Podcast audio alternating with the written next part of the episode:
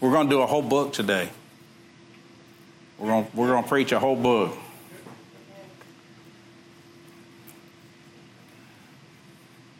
When we get to Hebrews, I don't know. I may, I may shy back away from that and go, go back to Corinthians or something like that. Hebrews more of a Bible study. There's good stuff in there. I mean, that's my that's, I say it all the time. Hebrews is actually my favorite.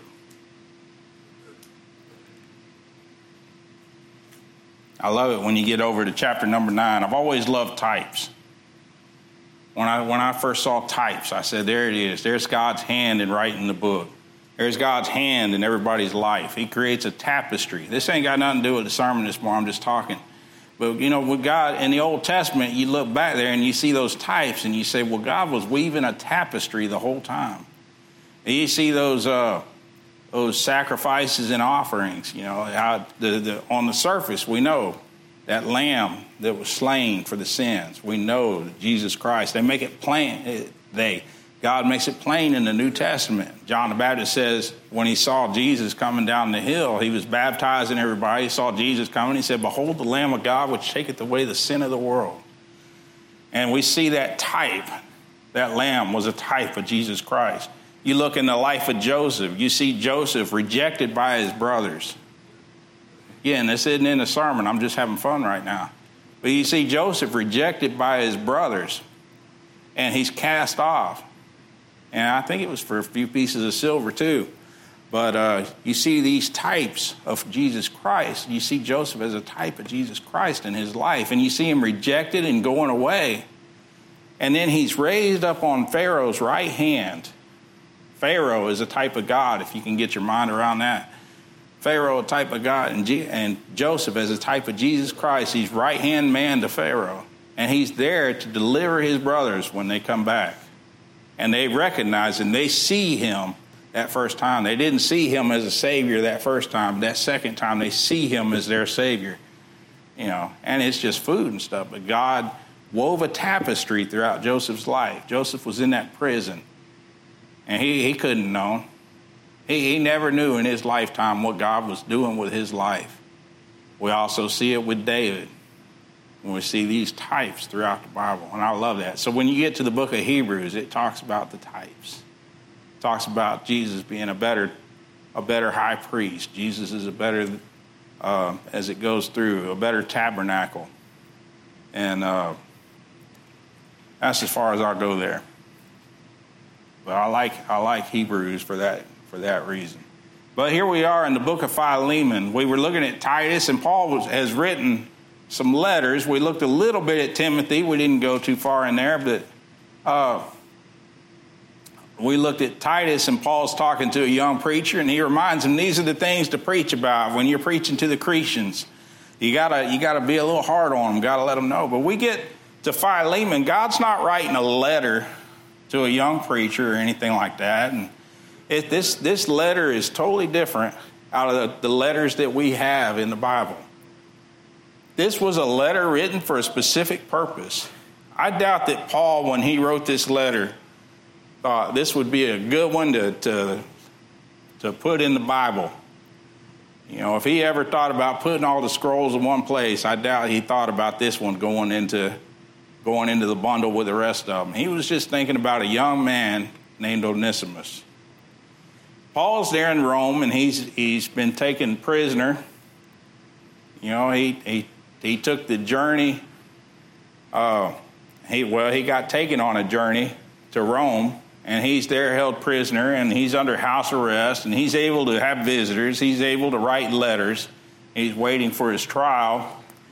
And uh, he starts it off. He says, Paul, a prisoner of Jesus Christ, and Timothy, our brother unto Philemon, our dearly beloved and fellow laborer. And we'll go on a little bit here in a minute. But Paul's there, and this young man, Onesimus, was a servant. And we're going to see this, but I'm just going to go through it a little bit ahead of time, set the stage. Onesimus is a servant, he's a slave, I think. And he gets away from his master. He breaks away, he sneaks off, and he takes some money with him. Takes something with him. He steals some things to, to have money to take care of himself, maybe.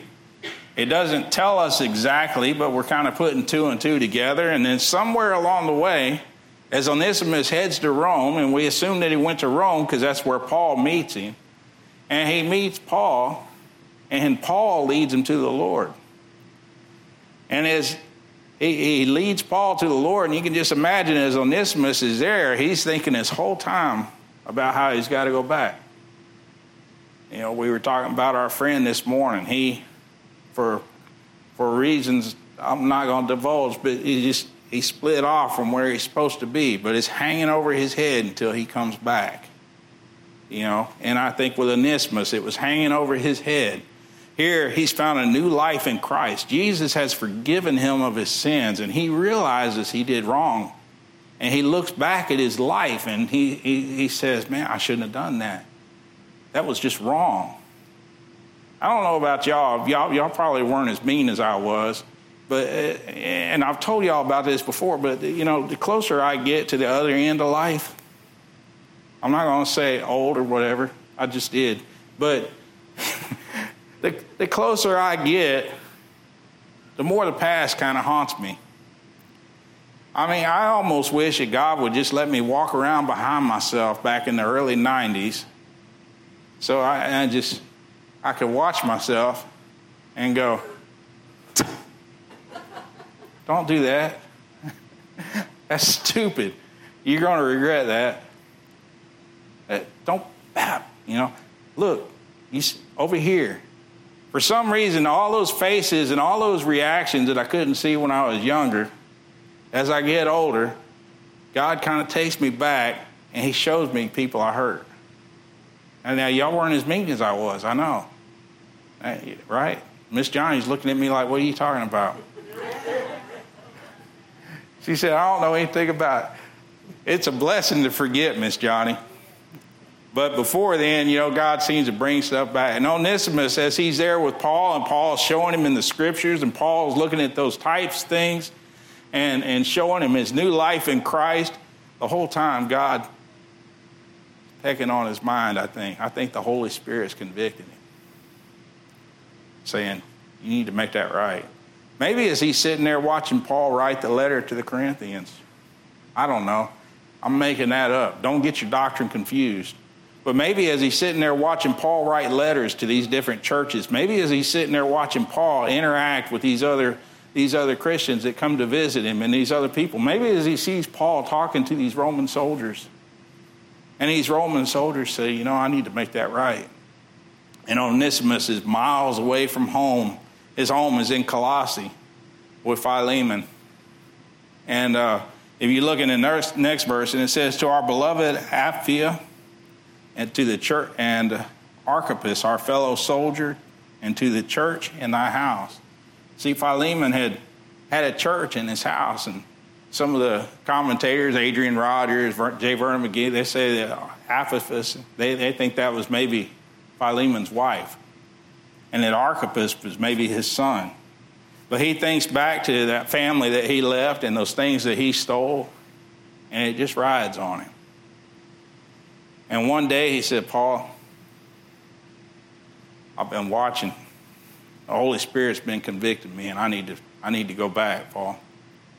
I'd love to stay and help you. I'd love to, to, to be able, man, I would love to stay here. I can't, I, I got to go back. And Paul says, What's the matter?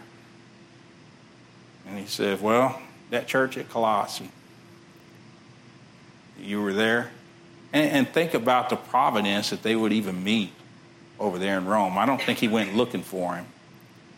He might have just met him on the street one day, didn't know who he was, started talking to him about the Lord. I don't know. But he said, Paul, I need to go back. I need to make it right. I, I did some bad things. I need to go back and make it right.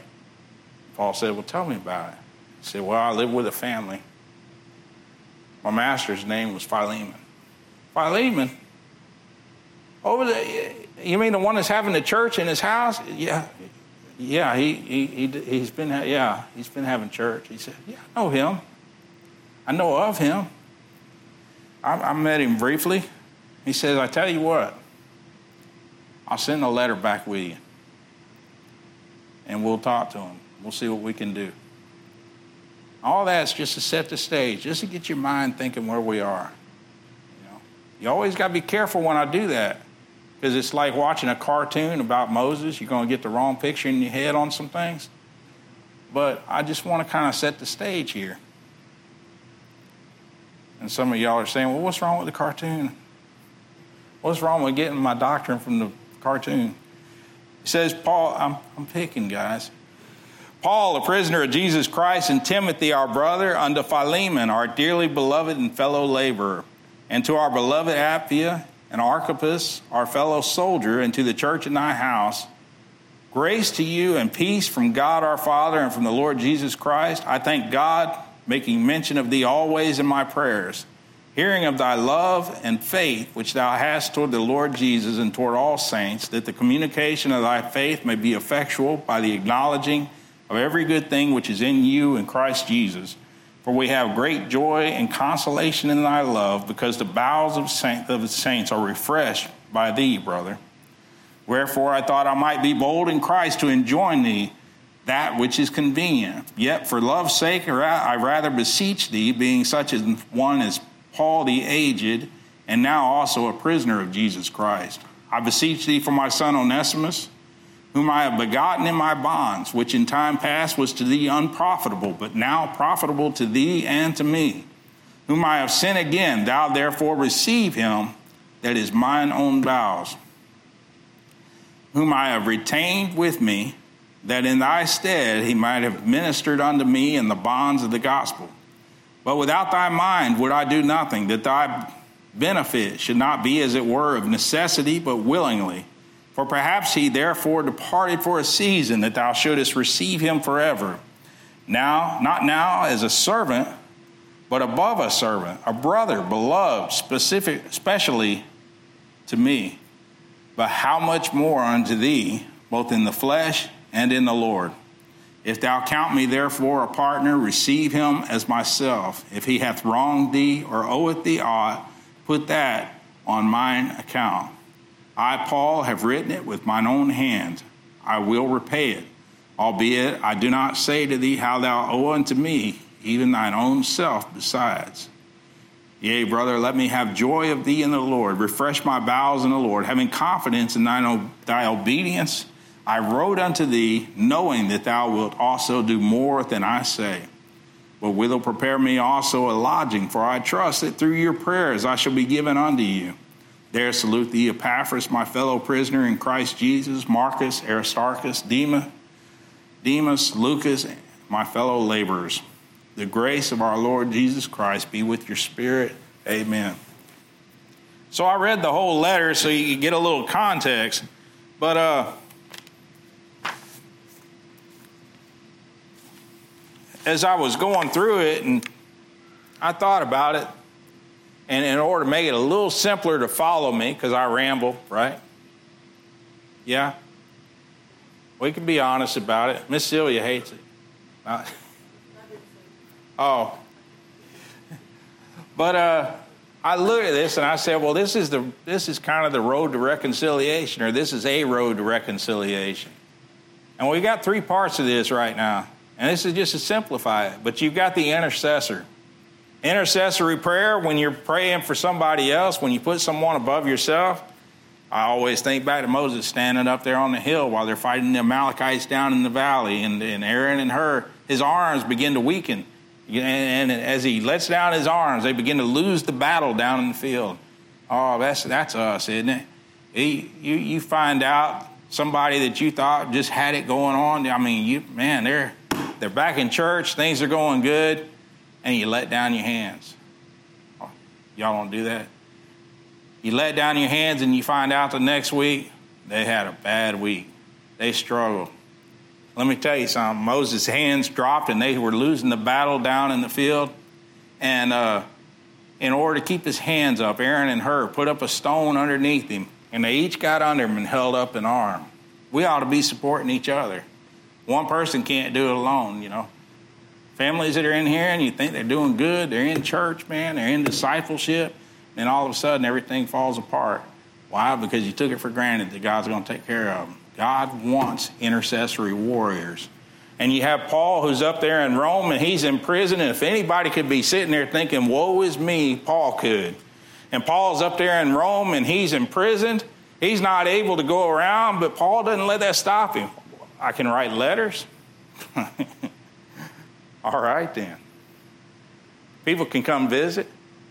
You mean you're going to chain me up to a Roman soldier all day? Well, let me tell you about Jesus.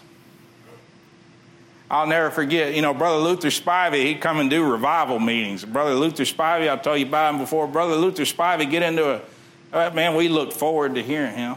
And we'd sit up front. And you had to have the spit shield. I mean, we're talking old timey preaching. We're talking we're talking somebody's just about tore up his voice because he doesn't know how to do it from down here.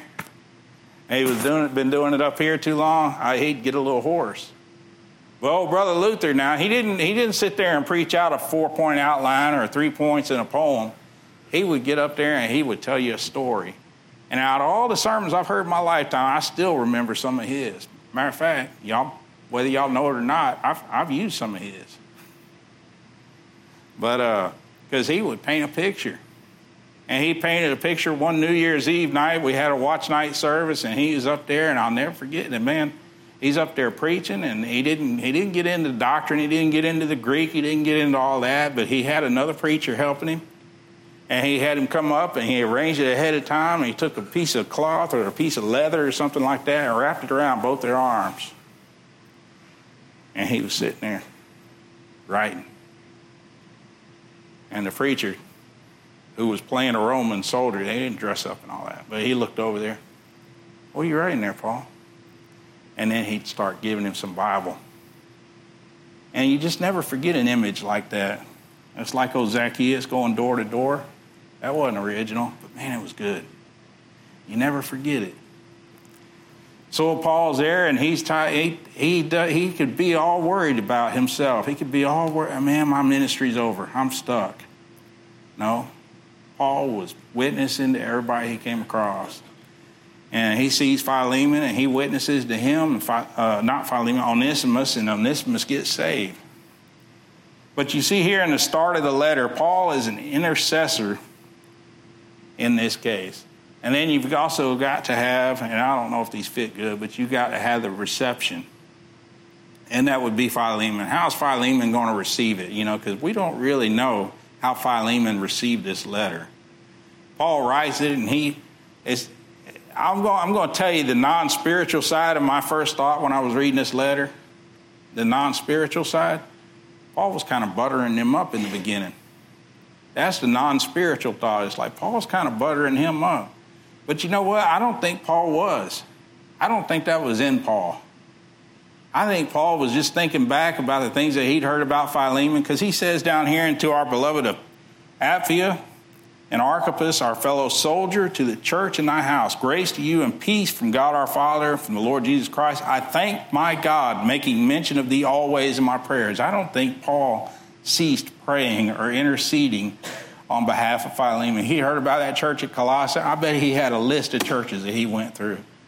Buddy, I bet his, his knees had calluses. Hearing of thy love and faith which thou hast toward the Lord Jesus and toward all the saints. And he talks about Philemon. I don't think he's just making stuff up. I don't think he's buttering him up. I think Paul's talking with sincerity. He's saying, I hear you doing good down there, brother. I hear you got the little church going in your house, and I, man, you're a good testimony. But uh, he says he's a prisoner. Paul says, a prisoner of Jesus Christ. Over in uh, Philippians 4:11. Well, let's see. Uh, as a prisoner of Jesus Christ, imagine Paul sitting there in prison, and imagine being so close to Jesus Christ that no matter what's going on in your life, you don't have any blame for anyone.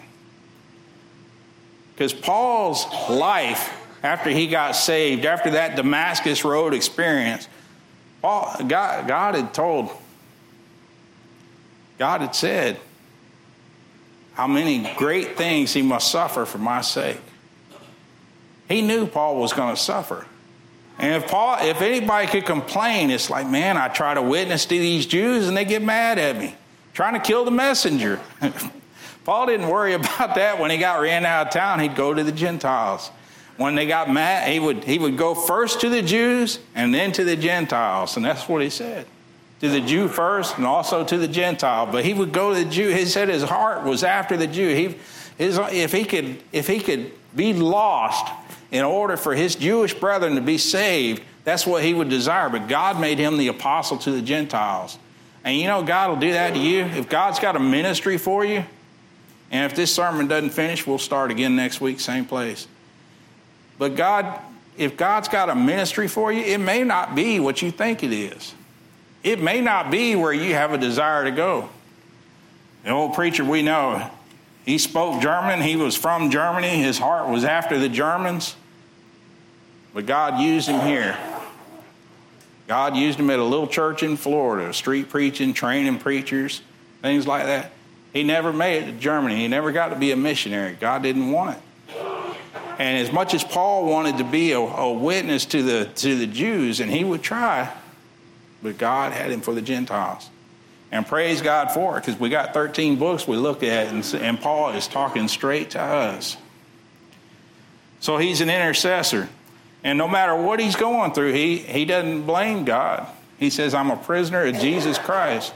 Well, Paul, we understand, you know, yeah, you're in prison over there in Rome you know, because those Roman soldiers put you in prison, and because, man, they've got you bound up, they got you locked up in a house. and no, I'm here because that's right where God wants me. Imagine your life being so close to God, you don't sit there and find the bad in the circumstance. You just say, well, this happened to be where God wants me. You know, one lesson I never forgot, I was going to, uh, we had a preacher, Brother Ralph Stokes I'm, I'm going to wander a little bit. We had a preacher, Brother Ralph Stokes, come by the church at Calvary Baptist there, and that's when the Lord was really working on my heart every service. Man, we go to revival meeting, uh, the Lord working on me, dealing with me about preaching and things. But uh, Brother Ralph Stokes came, and his ministry was to set up ministries in the youth homes, in the, in the detention, youth detention centers.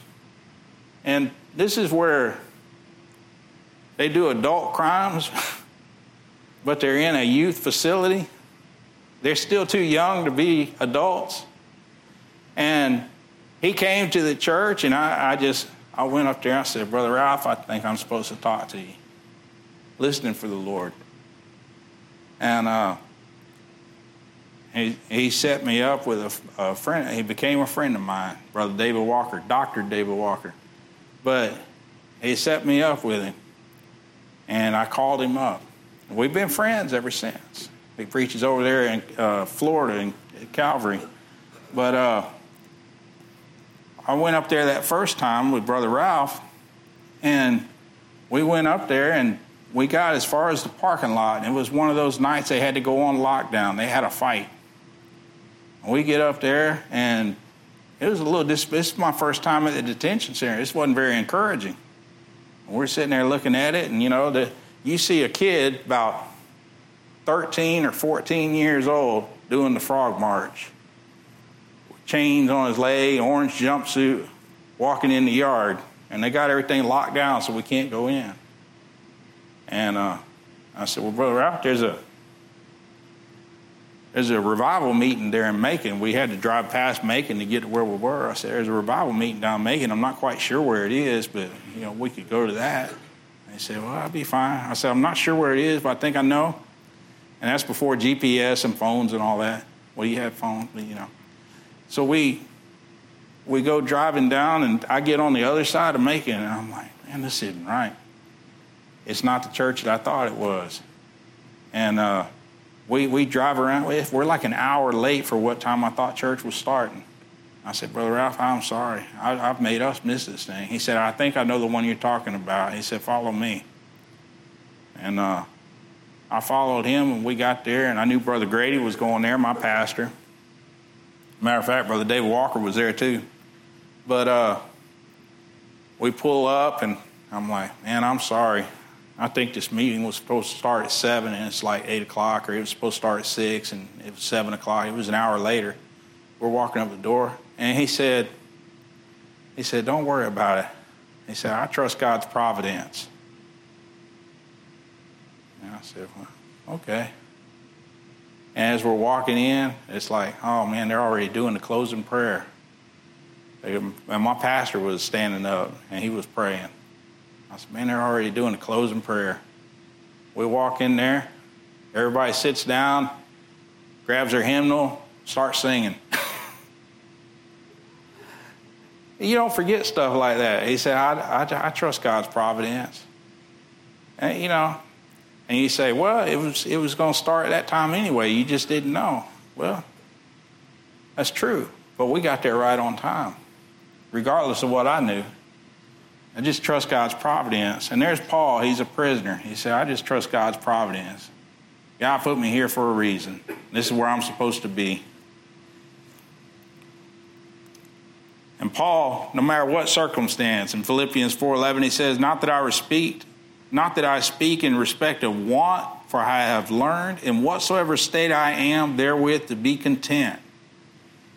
I know both how to be abased, that means I know how to be down on my backside. I know how to be down. I know, you know, when things are going bad, I know I'm, I'm brought low. It humbles you when things aren't going well. When you think you got everything under control, man, you're riding high. But when you're abased, you're riding low. He says, I know how both to be abased and to abound. I, and I know how to abound everywhere and in all things. I am instructed both to be full and to be hungry. You know, some people don't know how to abound. And uh, some people, when things are riding high, they forget all about God. They forget all about what they're supposed to be doing. But Paul knew how to do both. It didn't matter whether he was down on his luck or whether he was riding high and everything's working out. He knew how to do both. He said, I know how both how to be abased and I know how to abound everywhere. And in all things I am instructed both to be full and to be hungry, both to abound and to suffer need. And then here's the verse everybody knows. They think this is so that they can, you know, start a business, they can uh, have a successful life, they can do this, they can do that. But Philippians 4:13. You remember what Paul just said right before this. He said, I know how to both be abased and I know how to abound. I know how to be poor. I know how to be rich. I know how to be hungry. I know how to be full. I know how to handle it. He said, because he's trusting in God's providence. He said, I can do all things through Christ, which strengtheneth me. Now, that's a verse to memorize, but it's also a verse to know the context of. I mean, there's verses in the Bible that, that'll just, you can ride high on them, but you also got to realize the context because his servant suffered. When, when you begin to live for God, things aren't always going to go your way. And I hate to tell you, I'm not going to go too far down here because I, I try to keep politics out of the pulpit. But I hate to tell you, things are about to get bad. And just for saying certain things, you're going to be put in prison. Somebody sent me a video and I watched it, and the preacher was brave. He was saying a lot more than I was. And it's not because I'm afraid so much, it's just, uh, you know, I don't want to get so far into politics, I get away from the Bible. But I tell you what, you gonna you live for God. The, the church is, and this is something he said. He said the church is about to get thinned out. And that's what happens when the persecution comes. You find out where your heart is all those people that are going to church and they say, well, you know, I, God is good, God is great all the time. God is good all the time. All the time, God is good. And He is. But you also got to understand there's those low moments too. It's not always riding high. It's not always, you know, getting a new house or a new car. I know y'all know that. I'm just saying. It's going to be even harder here coming up in the future because they're already changing things to where your speech is a crime. He says, I can do all things through Christ which strengthen me. It may be suffering. It may be lasting through the suffering. Paul had that. Uh, Paul Paul had the thorn in the flesh. He asked he asked God three times take it away. God said, "My grace is sufficient for thee. I don't need to take it away. You can stand it." No matter how bad you think you can, I know you can. Boy, that's encouraging, isn't it? That's lifting up. That's a positive message. And it is positive because God is in control. Trust God's providence. It looks like this is going to be a three sermon message. But uh, he had a life of ministry for Christ. Look at verse number nine. It says, he says, Yet for love's sake, I rather beseech thee, being such an one as Paul the aged, and now also a prisoner of Jesus Christ. Paul the aged. They say he was about, might have been about 60 years old when he wrote this letter. You know how he'd been stoned to death. He'd been let down in a basket. He he traveled many miles on foot. You know, we get aches and pains just riding in the car. Your body, you, you, you make use of your body when you're young. Your body reminds you of it when you're old. I remember I, I was in the, when I was in the Navy and we had, we called it the ballroom. But uh, there at the back of the ship, you know, the, the, the crew's money pooled together or whatever into a fund, and we bought, they bought weights and everything and bought the rubber mats and everything. You could go back there and lift weights. And uh, I was, man, I was fit. No. But uh, I can't help it, y'all. I know how to abase myself. But uh, I remember Master Chief. And uh, it, we had a Master Chief Petty Officer on our ship. And, and if you don't know, if you've never been in the Navy, a Master Chief Petty Officer, and I want to say what he is, but I don't want to say it here. Not because of the language, but because of what I was about to elevate him to. I'm, I'm going to say it and I'm going to take it back. Let me see. In the United States Navy, Master just There you go. And so you come down to the altar when we have when we finish up. But I mean, I see Master Chief over there, and he's an older fella and he's over there working out. Man, he's got arms like this. And, you know, when you're working on your noodles and see that, it's like, man. And, uh, but you know, Master Chief Petty, he'd been lifting weights for so long. He had so many aches and pains, his elbows. And I got it too after a little while, you know, it, right here in the shoulder, the rotator cuff, you know. You don't lift right, or I don't know. It just, you start using your body, it starts to rebel. So Paul the aged. Paul had done all those miles on the road. Paul had been beaten with stones and fallen dead and come back up. And, and so you imagine his body was hurting. Paul the age. He had a lifetime of ministry. But see, it wasn't just a physical condition. Imagine the heartbreak that Paul saw. The people that he came across that he'd seen come to the Lord and then fall away. He said in one of the books, he said, Demas hath forsaken me, having loved this present world. And we see it so many times in church. And it hurts. It hurts as a pastor. I mean, sometimes I hurt myself and I've run people off, not, not sitting there with whips and cords running them off, but just saying something wrong. And later I go over it and go over it. What made them mad? What made them mad? And I hear what it said. But then there's the other part where people just trip themselves up. And that hurts too. You see them do them right. You see them drawing close to the Lord, you know, and maybe you fell down on prayer. It's not all your fault, but you, you know, that intercessory prayer, you all, you want to remember those that we're thinking about right now, those that you're thinking about that are here or that, that have been here, and keep them, keep them in prayer because it's a daily battle. The devil is out there everywhere, and uh, keep them in prayer. And uh, but the heartbreak that he saw, the people that were that were growing in the ministry and then falling out, the people that were hurt that did nothing wrong, the, the, the, people that came to him for help and he offered them help and maybe they felt the lifetime of ministry that Paul had. He said he's he's not he was a prisoner of Jesus Christ, not a man, not a matter of blame, not a matter of fault not being uh, just a matter of being confident enough in your walk with Jesus Christ that you understand that He directs your steps. But it's Paul the aged. Look at verse number one again.